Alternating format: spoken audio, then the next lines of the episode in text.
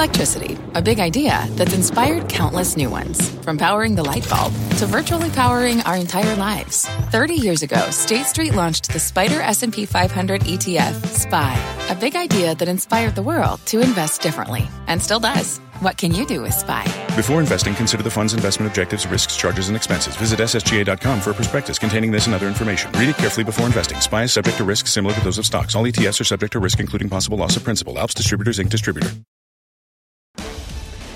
Live from the NASDAQ market site overlooking New York City's Times Square, this is Fast Money. I'm Melissa Lee. Tonight's trader lineup, Tim Seymour in Vegas, Dan Nathan, Steve Grasso, and Pete Najarian joins us in just moments. Tonight on Fast, we are all over the after hours action. Tesla, IBM, and Las Vegas Sands, all three stocks on the move right now on earnings. The calls for IBM and LVS are now underway. Tesla's kicks off at the bottom of the hour. We'll bring you all the big headlines from those quarters. Plus, crafting a deal. Sources telling CNBC that PayPal is in late stage talks to buy Pinterest. What a tie up could mean for these two companies. And we're trading this record rally, the Dow hitting a fresh all time high today. We'll break down where our traders see the market headed next. But we start off with an earnings alert on Tesla shares of the EV maker under a little bit of pressure in the after hours after reporting its results. Let's get to Phil LeBeau with more on the company's quarter. Phil. Melissa, I'm not surprised to see the stock selling off a little bit. Remember, it's had a heck of a move higher over the last couple of months, especially over the last month after the better than expected deliveries in the third quarter. This was a record third quarter in terms of profit for Tesla. Look at what they earned for the third quarter. A buck 86 a share. That was comparing with estimates of a buck 59 revenue, also a record 13.76 billion, well above estimates. Automotive gross margins x zero emission vehicle credits 28.8%. For some perspective, most analysts were expecting it to be closer to 24.5, maybe 25%, so much stronger than expected there. And it's all set up by record deliveries in the third quarter. They delivered a little over 241,000 vehicles in the third quarter, now on pace to deliver well over 800,000 vehicles. At least that's the expectation uh, once they report their fourth quarter numbers. Perhaps we'll get some clarity during the conference call in a little bit.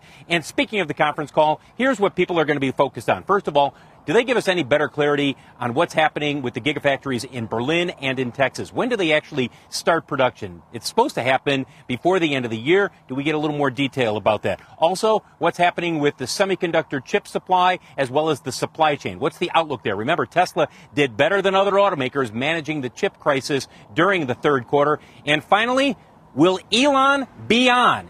In terms of will he be on the call? Remember, and during the last conference call, he said that he was likely going to step back from doing some of these earnings conference calls unless he felt that uh, the call warranted for uh, him to be on. We'll see what happens, whether it's him uh, or other Tesla executives instead of him. As you take a look at shares of Tesla, I mentioned that the stock has been moving higher. Look at the stock in the last one month. You look at the last week, it has been on a tear. The earnings call starts at 5:30, Melissa, but again, a record third quarter, record quarterly profits for Tesla, earning a buck 86 a share, well above the expectations. Melissa? Oh, I hope Elon is on. It's always much more amusing when, when Elon Musk makes an appearance on those oh, conference calls. Phil, you know, the $25,000 vehicle, yeah, the $25,000 vehicle seems to be the key to getting uh, um, uh, Tesla into emerging markets and sort of developing countries, making a much more global yep. brand, more affordable brand. Do you think we'll get any sort of guidance on that?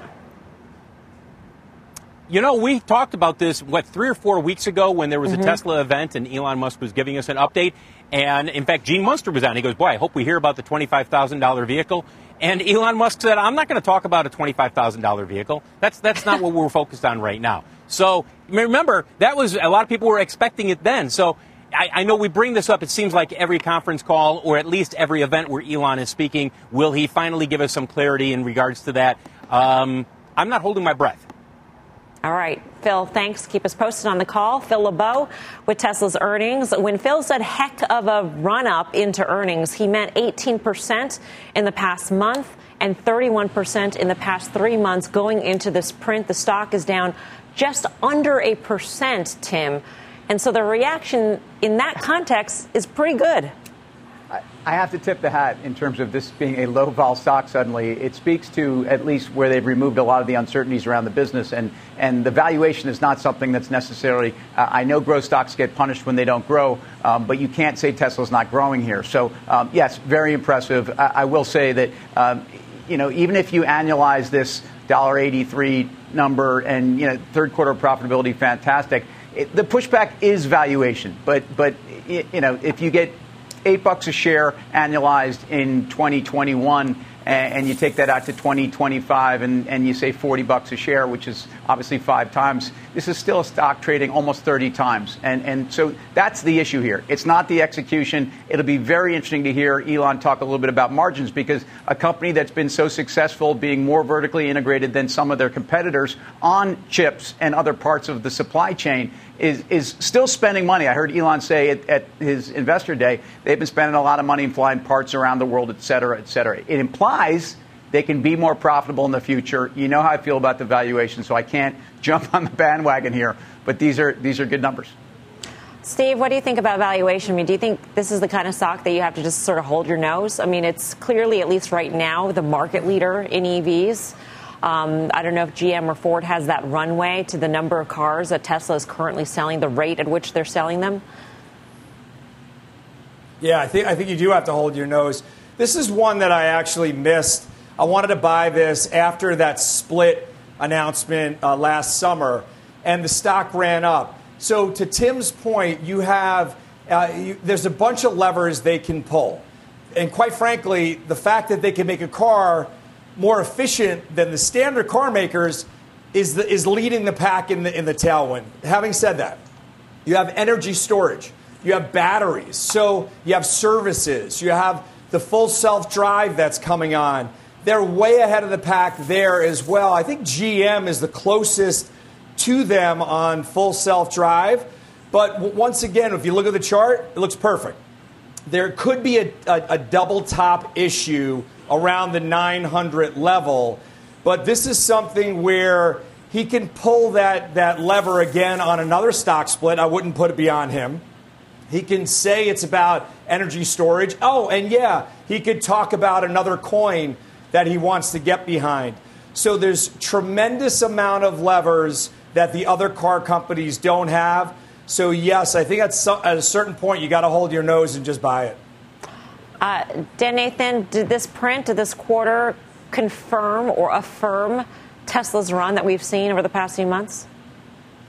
Well, it's interesting, and I'm sure Pete's been taking a look at this. The options market was only applying mm-hmm. about a $35 move tomorrow in either direction on an $865 stock. Um, that is like minuscule. That stock normally could move that um, intraday, you know what I mean, without any news like that. So the run up 55% from the May lows. You just talked about the stock being up about 15% in the last month alone. I mean, it really reminds me of that run into Netflix's print last night when we were talking about it. It's like, what were they going to do to get this stock going higher? Um, you know, and, and we already had deliveries, that sort of thing. The margin news is great. I, listen, again, the stock's at 865. It has an 865 billion dollar market cap that's greater than I don't know 50, 60 percent of the global market cap of autos, okay, right there, and they have less than 5% market share. So if you tell me that you're not worried about that other competition who actually knows how to make cars, maybe not as profitable on the scale in which they're doing it right now, as far as Tesla with a 28.8 um, gross margin, I just kind of say to myself, this is just like the most unhinged thing I've ever seen. I'm not railing against it. I don't own it. I'm not short it. I'm not that dumb. You know what I mean? But it doesn't make a whole heck of a lot of sense that anything that you see in this print is is going to make you run out and buy the stock here. Dan always delivers memorable lines, and I think the, the memorable line out of that um, little monologue was unhinged. Uh, Pete, do you think that this is the most unhinged thing out there, as he calls it?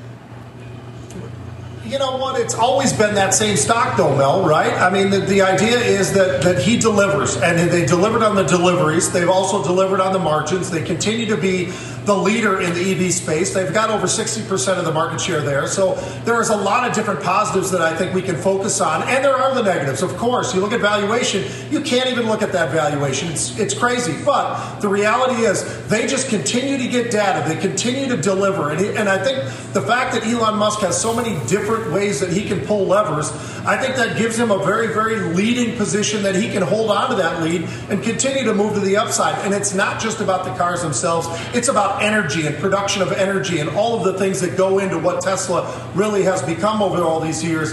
It's an impressive move. And I think when you look at this today, I think the interesting part is there were a lot of option buyers over the last week or two, and Dan was talking about some of the movement expected. I can tell you this: they were buying the 850 strike calls last week, huge numbers, Mel, and they were rolling those up from already great numbers that they'd already delivered. So this is one of these where I think you do have to close. You know what? You got to plug your nose. You got to look at this and use the options. I think that's the real key here because when you look at that stock, yes, the price is unbelievable, but with the options, it gives you that risk reward where you know exactly how much you have on the table to risk and what type of reward you can get. So the options market continues to be the way you want to play this stock. Uh, Tim. Tim? Can I ask Pete and Dan, the, our options mavens, a question about Tesla? Because historically, um, this has been such a volatile stock, and Pete, you're recommending options. Uh, is this is this as good of a time, not only in terms of where the stock trades, but has implied vol gone down enough in this that, that actually really makes options in Tesla for the first time uh, more attractive than they've ever been? Pete, why don't you field it? I think so. Uh, yeah, I, I, think so, and I'll let Dan uh, respond as well. But I, when I look at the Tim, you're 100 percent right. When I look at the implied volatilities, what it once was, where it used to be in the couple hundred percent type of implied volatility versus where it is now, that has come in immensely. Also, I think that a lot of people who get more and more sophisticated here, you can make spreads. You can have 20 and 30 and 50 dollar spreads where you're able to get in there and still position yourself for the upside or the downside, either direction direction. Whatever, wherever you want to go with Tesla, whatever your gut is telling you as far, as far as the direction. My gut tells me the direction continues to be higher, and I'd rather be in the calls rather than the puts. If only there were a show about using options. Oh, there Sorry. is on Fridays. All right. Um, let's get more on Tesla's latest quarter. Let's bring in fast money friend Gene Munster, partner at Loop. Gene, great to see you. Um, I know that you're a bull. I know you love this quarter, except for maybe the solar and energy line uh, uh of the of the puzzle. But in terms of margin, this is what really grabbed me with, in your Twitter feed, and that is that you would expect Tesla to have margins the size of Apple's in just a few years. What does a roadmap look like to get there? So there are three pieces. The first is just uh, better efficiencies related to Giga Austin and Giga Berlin. These are new factories from the ground up. This is something that traditional auto is not doing. They're retrofitting existing factories. New factories means uh, better alignment, productivity, and uh, margin impact. Second is FSD. This is a little bit elusive. Uh, it's a topic in of itself. But eventually, FSD, I think uh, whether or not they get to full self driving, they're going to have enough there where they can charge more for it, and that is software revenue. And the third piece is around batteries and the components. And as those continue to decline, what Tesla is doing around batteries is a half or full or three steps ahead of the rest of the battery industry. And I think that those three combined get you to that 40%. And I want to bring that point uh, back to a theme, uh, and the theme is to hold the nose when it comes to Tesla valuation. If you subscribe that this growth can continue, and that is uh, quite impressive 73% delivery growth versus the big auto in September down 23%. I mean, something is going on here if you believe that this growth can continue, you can see a company that goes from call it 70 billion in revenue next year to 400 billion. And I'm going to get to the, the, the point, my point here around profitability is that uh, if they do in fact inch these margins higher, gross margins up to 40%, let's say in the next three years, they're going to get an Apple like multiple that is six times revenue, and that would equate to about a $2,500 stock. Now, five years out, a lot can happen between now and then. But there was much more to this quarter than meets the eye. And I think the substance of what the revenue growth and the profitability trend uh, is, I think this is still a great opportunity to own Tesla for the long term. We were just talking to Adam Jonas of Morgan Stanley yesterday, Gene, and he was saying that the market, he thought, underestimates the manufacturing piece of this puzzle, which you highlighted as well. The fact that Tesla can build factories from the ground up and use new technologies like a gigapress, for instance, to really um, reap efficiencies like making the chassis out of one single piece. Uh, how much of this is, I mean, how much of this is far away? How much of this is within the near future? Because I would imagine that this is an important piece of the puzzle when it comes to getting a $25,000 vehicle onto the market. Exactly. You have to, a big part is this manufacturing. Answer your question is how far is it away? It's uh, a few months away from initial production in Austin and Berlin, and probably a year and a half away from uh, really hitting scale production. And so uh, we're, you know, th- this isn't going to happen overnight. The margins aren't going to jump. You're not going to have those efficiencies overnight. But now, you know, if you have the luxury of investing, I would consider that owning something for more than a year. I think you're just going to continue to see those manufacturing efficiencies find their way into the gross margin. What's uh, the number one question you'd ask Elon Musk if he were on this call? I, I want him to know uh, how realistic is he to have full FSD that is general availability. That's one that uh, you can trust. There's a mm-hmm. lot that goes into that, but when he believes that, they are uh, it's uh, it's it's uh, really uh, noteworthy that they are keep pushing forward and that these betas and there must be something there. There must be some concept of a timeline because once that happens, I mean, I think there's a, a huge turn in terms of how investors even more optimistically think about the multiple on Tesla. All right, Gene, I'm going to let you get ready for that call. Gene Munster of Loop Ventures, the call wait. again underway in just about 15 minutes' time. We'll see if Elon Musk makes an appearance on that one. Um, Pete, what's your number one question for Elon Musk if he were there?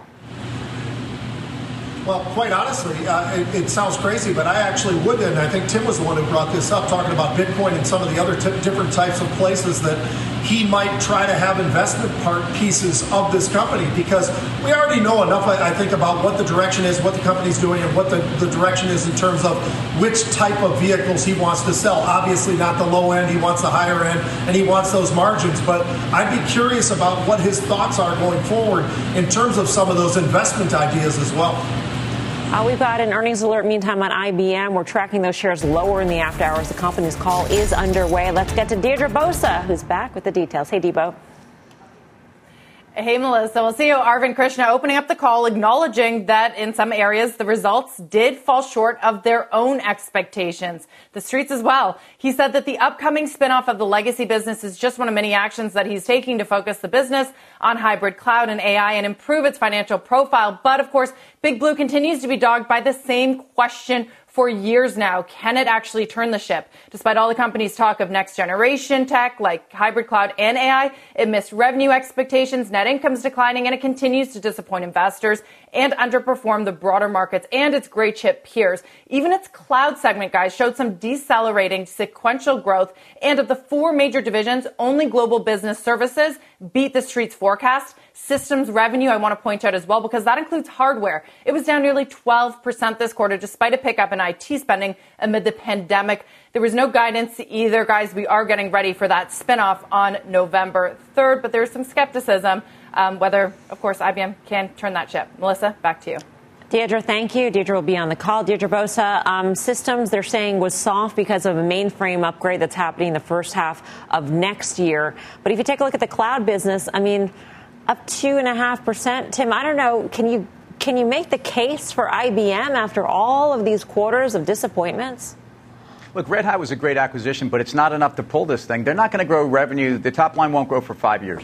And, and it's a company that also, I, I think, forget the, the risk that may be around their accounting and what's truly going on there. I, it's more that I think they have to make acquisitions. And so for investors, uh, there's no free cash flow here that's coming back to you for a company that's not you know, growing the top line anytime soon. These are the things to be concerned about. A stock that's underperformed the triple Qs or the NASDAQ 100 by 700 basis points this year, it's not getting better. And, and so, again, uh, yeah, you need to see more cloud growth, but it's impossible for Red Hat to pull this giant ship uh, and turn it around overnight. I mean, Red Hat was up 17% in the quarter, and that certainly wasn't enough. Grasso? Yeah, when I look at it, it's counterintuitive uh, to what you would expect from uh, when I'm talking about tech here. This was, I picked this years ago as my secular short. But when I look at it now, I, I think I'd be a buyer of it here. A, it's cheap, it fits into that value, value bucket.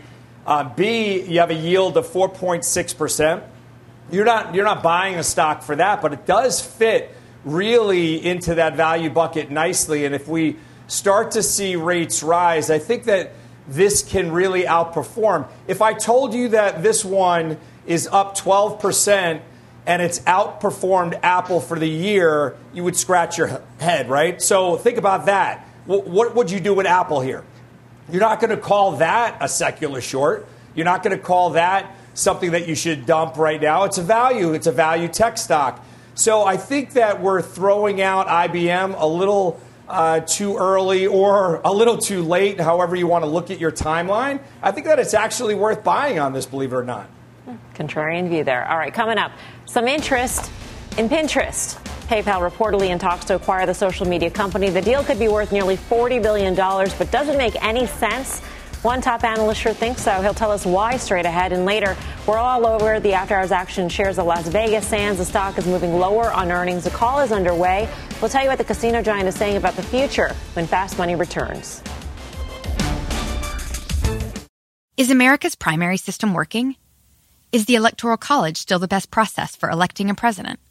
Could a third party candidate ever be successful? In a new season of You Might Be Right, former Tennessee governors Bill Haslam and Phil Bredesen gather the country's top experts to explore these issues and more as we approach the 2024 presidential election. Listen to You Might Be Right, a new podcast from the Baker School at the University of Tennessee, available now wherever you get your podcasts.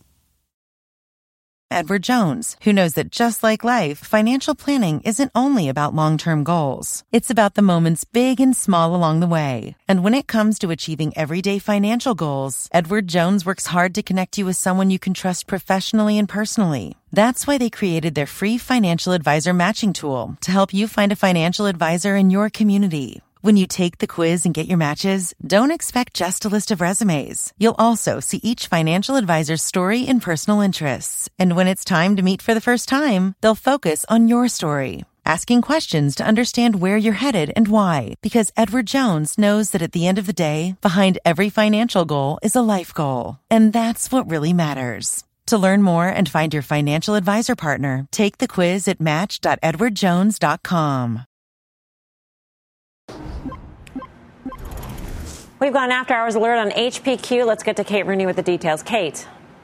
Hey, Melissa, HP Inc. stock up 3% here after hours. This was after the company announced fiscal 2022 outlook and is raising its annual dividend by 29%. That's to a dollar per share. The company also reiterating fiscal 2021 uh, and that financial outlook. The stock had fallen into the close. The CEO earlier telling MarketWatch that PC shipments would be hampered by supply chain issues heading into next year. But again, stock here uh, up after hours after raising its dividend. Back to you. All right, Kate, thanks, Kate Rooney. Well, investors closing out a record day on Wall Street with the Dow hitting a fresh all-time high. The S&P 500 inching closer to new records with its sixth straight day of gains. All this comes as yields continue to move higher. The 10-year yield hitting its highest level since May 20th. Dan, you wouldn't think that uh, stocks and yields would move together at this point.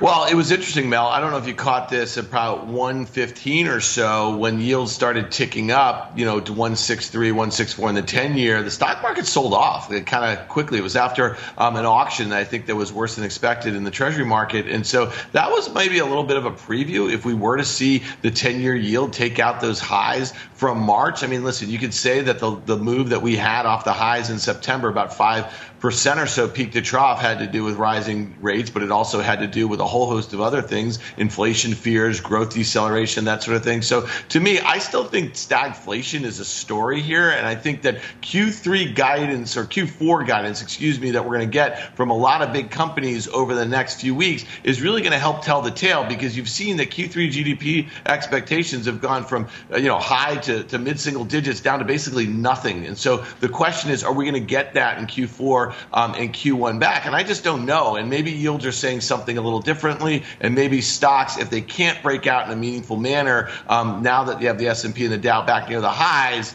then you do have the potential for another retest of last week's lows or so. I mean, if you take a look at that, we've been talking about um, stock moves on earnings in the in the context of the setup going into earnings. And if you take a look at the at the uh, overall indices as well as the move in yields, Tim, I would think that this is not a particularly good setup going into the thick of earnings season when you have yields tick higher. Um, and moving steadily higher over the past few months, with the S&P 500 close to record highs at this point.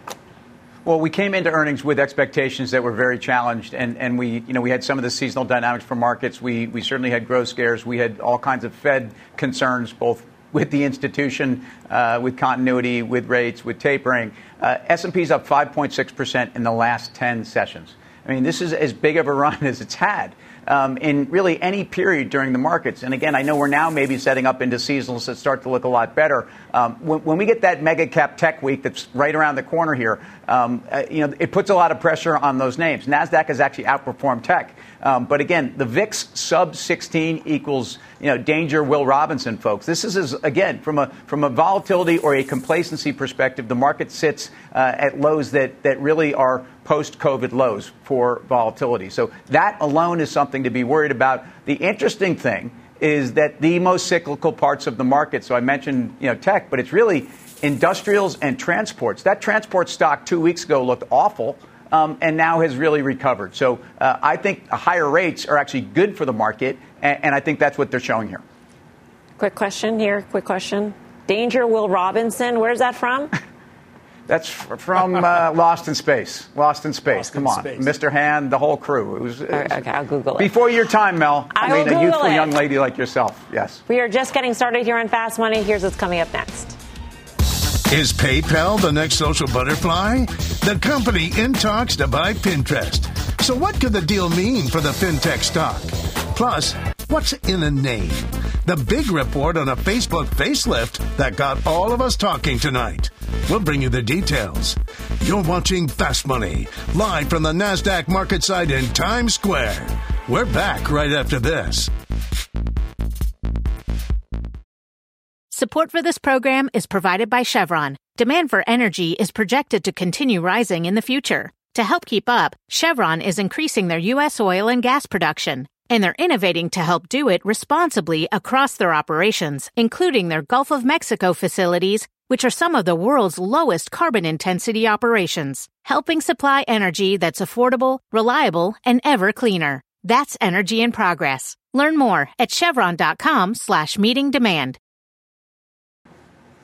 Welcome back to Fast Money. A potential deal in the payment space sending shares of Pinterest surging today. A source confirming to CNBC's Kate Rooney that the social media company is in late stage talks to be acquired by PayPal. The shares under pressure today on the back of the report. For more on what a deal could mean for this fintech firm, let's bring in Dan Dolev. He covers PayPal at Mizuho Securities. Dan, great to have you again. Um, the stock was down 5%. It seems like it would get this sort of deal would get it away from being a fintechy fintech. Yeah, or alternatively, uh, again, thanks for being you know, always great to be on the show. Or alternatively, it's another way for them to get deeper into e-commerce, into internet, and integrate fintech into internet, right? Because if you think about it, a lot of internet names like Facebook are getting into payments. So maybe PayPal's action today is that counteraction of them getting into internet. So it's a tit for tat that they're doing right there. That that seems like getting into the internet by brute force, though, Dan. I mean, don't don't platforms want to use PayPal as their preferred payment method without PayPal having to acquire a platform? I mean, when I when I first read this, I thought, why does PayPal need to do this? And does this indicate that there's something um, lacking in PayPal's growth prospects that it has to look for a deal like this? Yeah, I think you're making a great point. So I guess the fear in the market today, and that's you know we expressed it in our note as well, is that everyone was looking for the net adds. They got it to over 50 million of net adds in uh, fiscal 21, and I think the fear is that you know e-commerce is slowing, net adds are slowing, so they need something to bolster growth.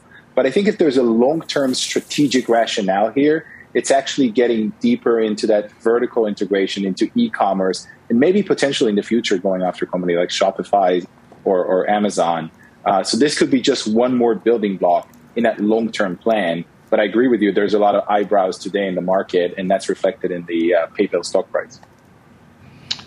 Hey Dan, you know when I look at a deal or a potential deal like this, you know the history of large, you know M and A, strategic M and A in tech is not great, right? And so here's a company. I think to Mel's point is that you know Pinterest saw you know 91 million monthly active users in that last quarter. It was decelerating, it was disappointing. The stock got hit, and, and I would just say that listen, these guys just went public two years ago. Um, isn't there a longer runway for this company um, to you know rather than immediately get gobbled up by a big payments company that is also seeing? Accelerating growth. Isn't there a path forward with maybe a bricks and mortar retailer like a Walmart or something like that? Because I could see Pinterest being a massive, um, you know, feature for a Walmart who is actually making some good inroads in e-commerce away from grocery.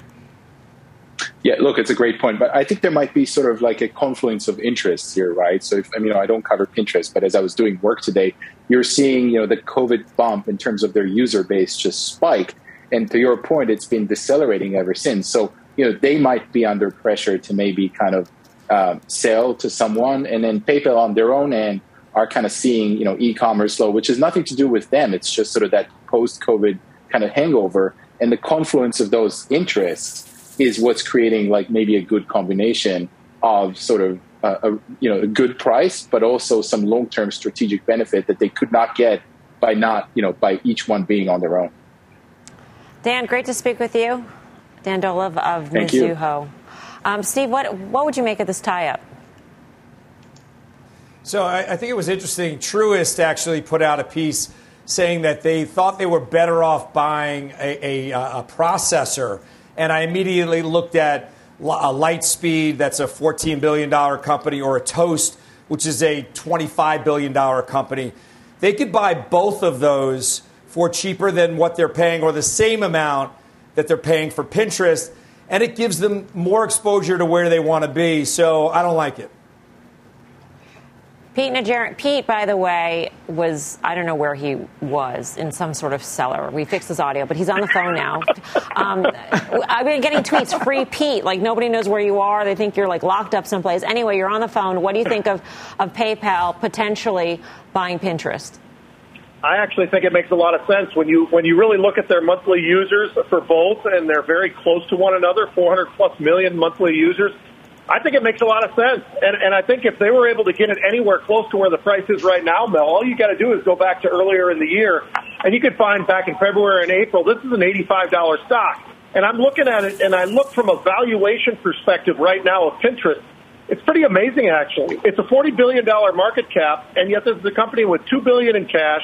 They got almost no debt. They got great cash flow, and they traded a forward PE of about 40. So when I look at this company, I think it's I think it really would make. Uh, first of all, I think it would make a good match. But second of all, I think they're getting it for the right price. And as a matter of fact, if you look across the industries right now, I think the price that they would be paying actually makes a lot of sense going forward for PayPal. But we'll see. I mean, there's a lot of different things that have to go go right.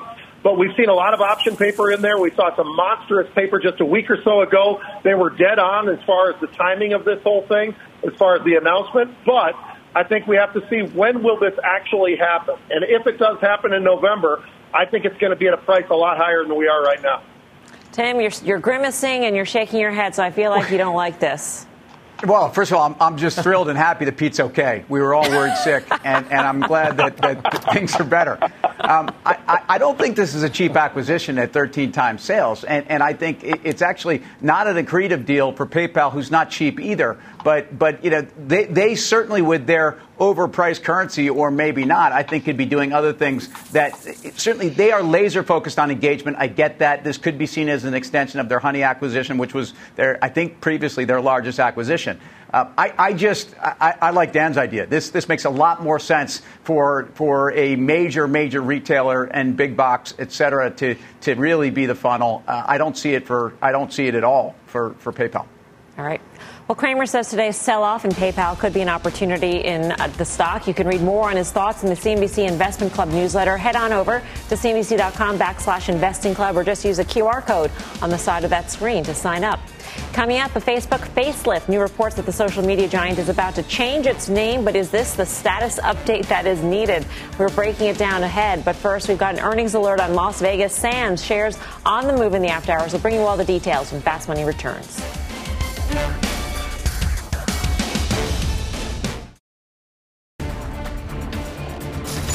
Welcome back to Fast Money. We've got an earnings alert on Las Vegas Sands shares dropping in the after hours on the back of the results. Let's get to Contessa Brewer for more on the quarter. Contessa.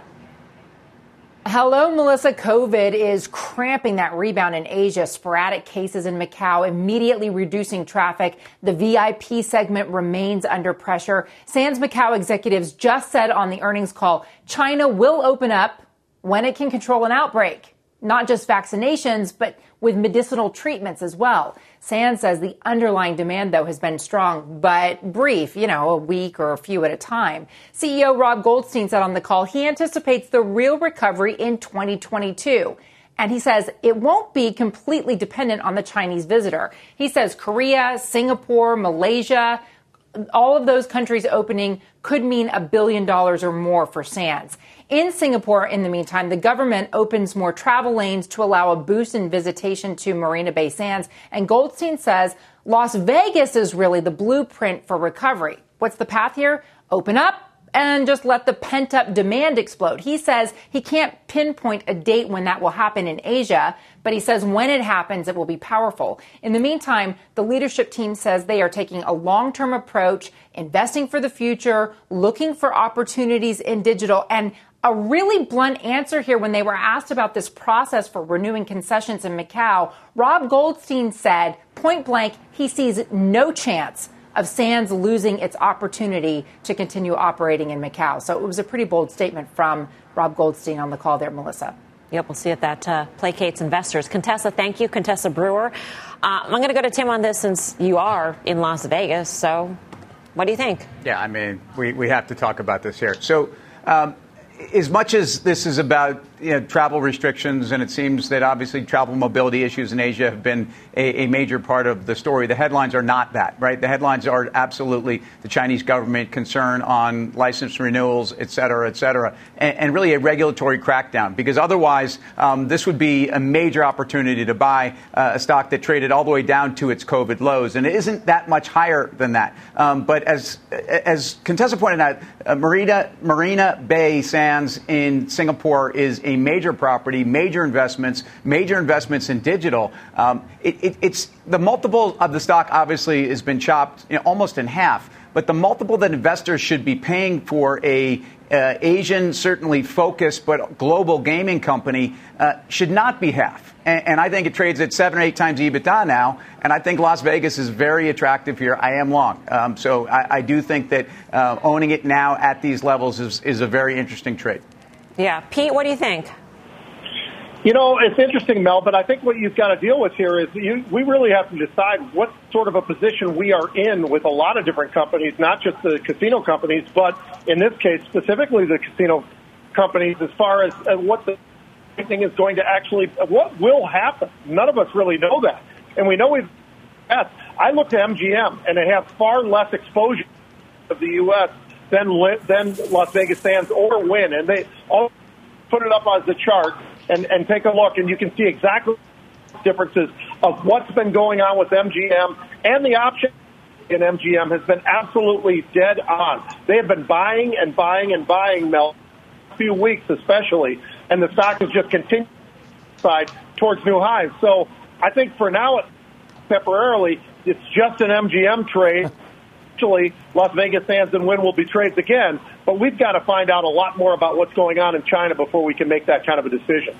All right. Well, sports betting, crypto, the rise in trading apps, we tackle it all in the new CNBC documentary, Generation Gamble, which you can now stream on Peacock. So check it out. Coming up, a status update for Facebook, the social media giant reportedly looking to change its name. Will it be enough to turn around the storyline? And later, we are gearing up for Intel earnings. The tech giant out with results tomorrow after the bell. We'll tell you how options traders are setting up for that print. Don't go anywhere. Fast Money's back in two.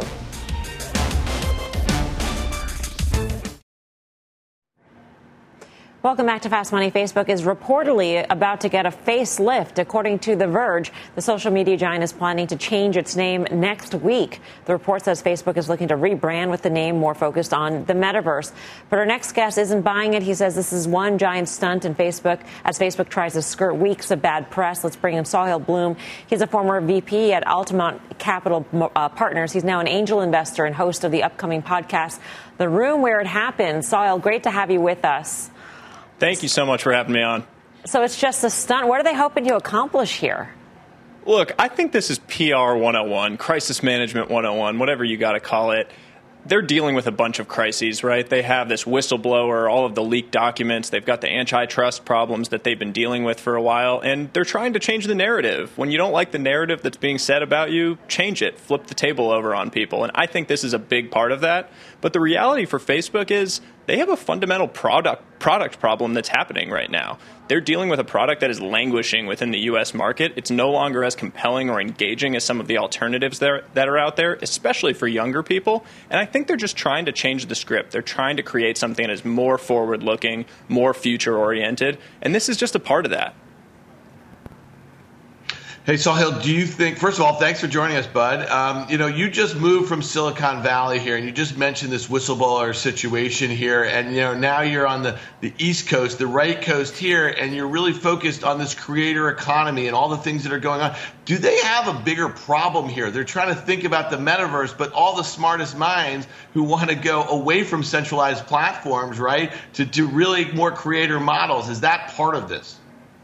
I think there's a really interesting thing happening. You're seeing it with Web3. I know you guys have had people on talking about that that are much smarter than me, but there is something that is happening fundamentally right now. We are shifting away from the centralization of Web 2.0, moving towards Web 3.0 and decentralization. And that is going to hurt Facebook if they're not able to capture that and they're not able to capture that momentum that is occurring right now. So I think you're absolutely right. They're dealing with that in real time. They're trying to figure out how can we participate in that new world that's being built.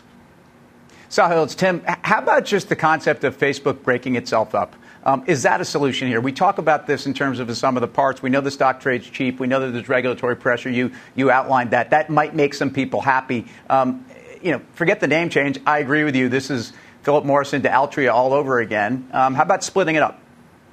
Yeah, fundamentally, I think the future for a lot of these big tech platforms is that they are going to be split up. And to your point on sum of the parts, it might be better off for a lot of the investors. You look at Amazon, it's the same case, right, with AWS versus the retail business. And I think Facebook might see that as an inevitable future for them as they continue to face this regulatory scrutiny, whether it's in the US or even more so within the European markets. Sahil, great to have you with us. We hope to see you again soon. Yeah, looking forward to it. Thank you. Steve Grasso, what do you make of this? I mean, Tim was making the uh, comparison to Philip Morris and Altria. You can also maybe make the comparison. Uh, it's not necessarily one, you know, a great one, um, but Google to Alphabet.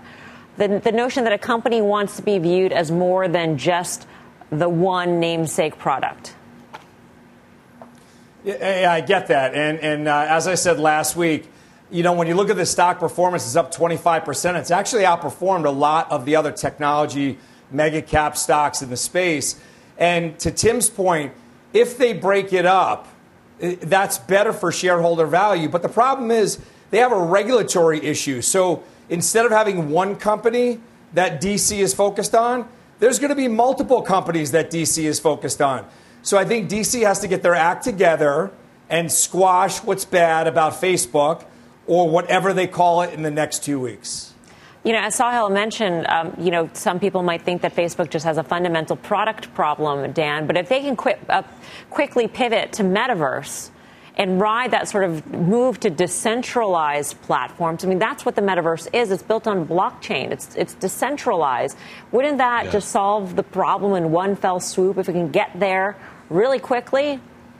But wouldn't you destroy like hundreds of billions of dollars of value if you were to do that? I mean, and then also, Mel, do me a favor, define metaverse. You know, what Mark Zuckerberg defines it as, I think the smartest minds in Web3 think it's, it's, something entirely different and they're dedicated to building that. And so, you know, the intersection of Web 2 and Web 3 is going to be the next major battle that's playing out. And I think Zuckerberg, with $1 trillion market cap, they know that, right? And they're losing talent and they have the people that are working there leaking things, the worst part about the company. So to me, it really feels like, and I know this sounds like a hyperbolic statement, it feels like the best days for that brand are over. And it definitely if you lose a lot of the talent, we've seen this, you know, out in Silicon Valley for decades. It, it really does put you in a certain sort of purgatory. So I, you know, I suspect that's where Facebook is headed, no matter what they're called in the next few weeks. All right, coming up. Betting on a power surge. How option traders are playing Intel into earnings tomorrow night. We'll break down the action when Fast Money returns.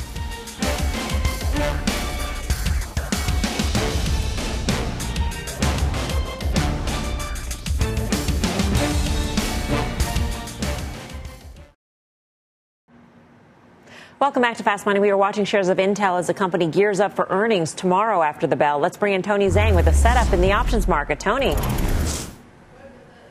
Yeah, Melissa, as you said, Intel reports earnings after the close tomorrow, and it traded fairly actively today. About 146,000 contracts traded, which is about one and a half times the average daily volume. Now, what's particularly interesting is that the earnings announcement is currently implying the options market is implying about a 4.5% move on this earnings announcement, but the stock has actually averaged almost double that, 7.9% over the last eight quarters. So the options market is implying not a big move. And one particular trader bought about 2,300 contracts of the April 2022. These, those are about six months from expiration 57 and a half call options for an average price of about $3.20. So this is a bet that's betting about $750,000 in premium that over the next six months, Intel could rise about 9% during that time. And this is a trade that does incorporate the next two earnings announcement. So for a stock that's largely been range bound for the last six months or so, playing for a potential breakout on earnings. Pete, real quick, do you like Intel? I do. I own the stock still, Mel. I think there's some upside, but obviously there's absolutely nothing since May. So I, I, I expect it to be very flat, actually, on this move. All right, Tony Zhang, thank you for more options action. Be sure to tune into the full show. That's Friday, 5:30 p.m. Eastern Time. Up next, final trades.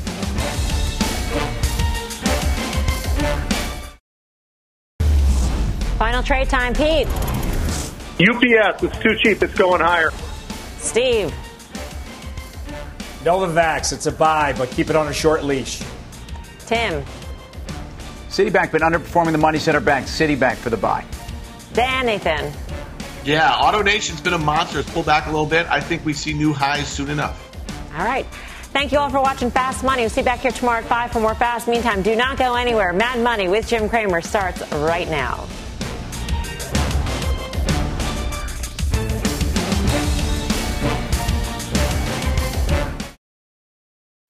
At Capella University, you'll get support from people who care about your success. From before you enroll to after you graduate, pursue your goals knowing help is available when you need it. Imagine your future differently at capella.edu.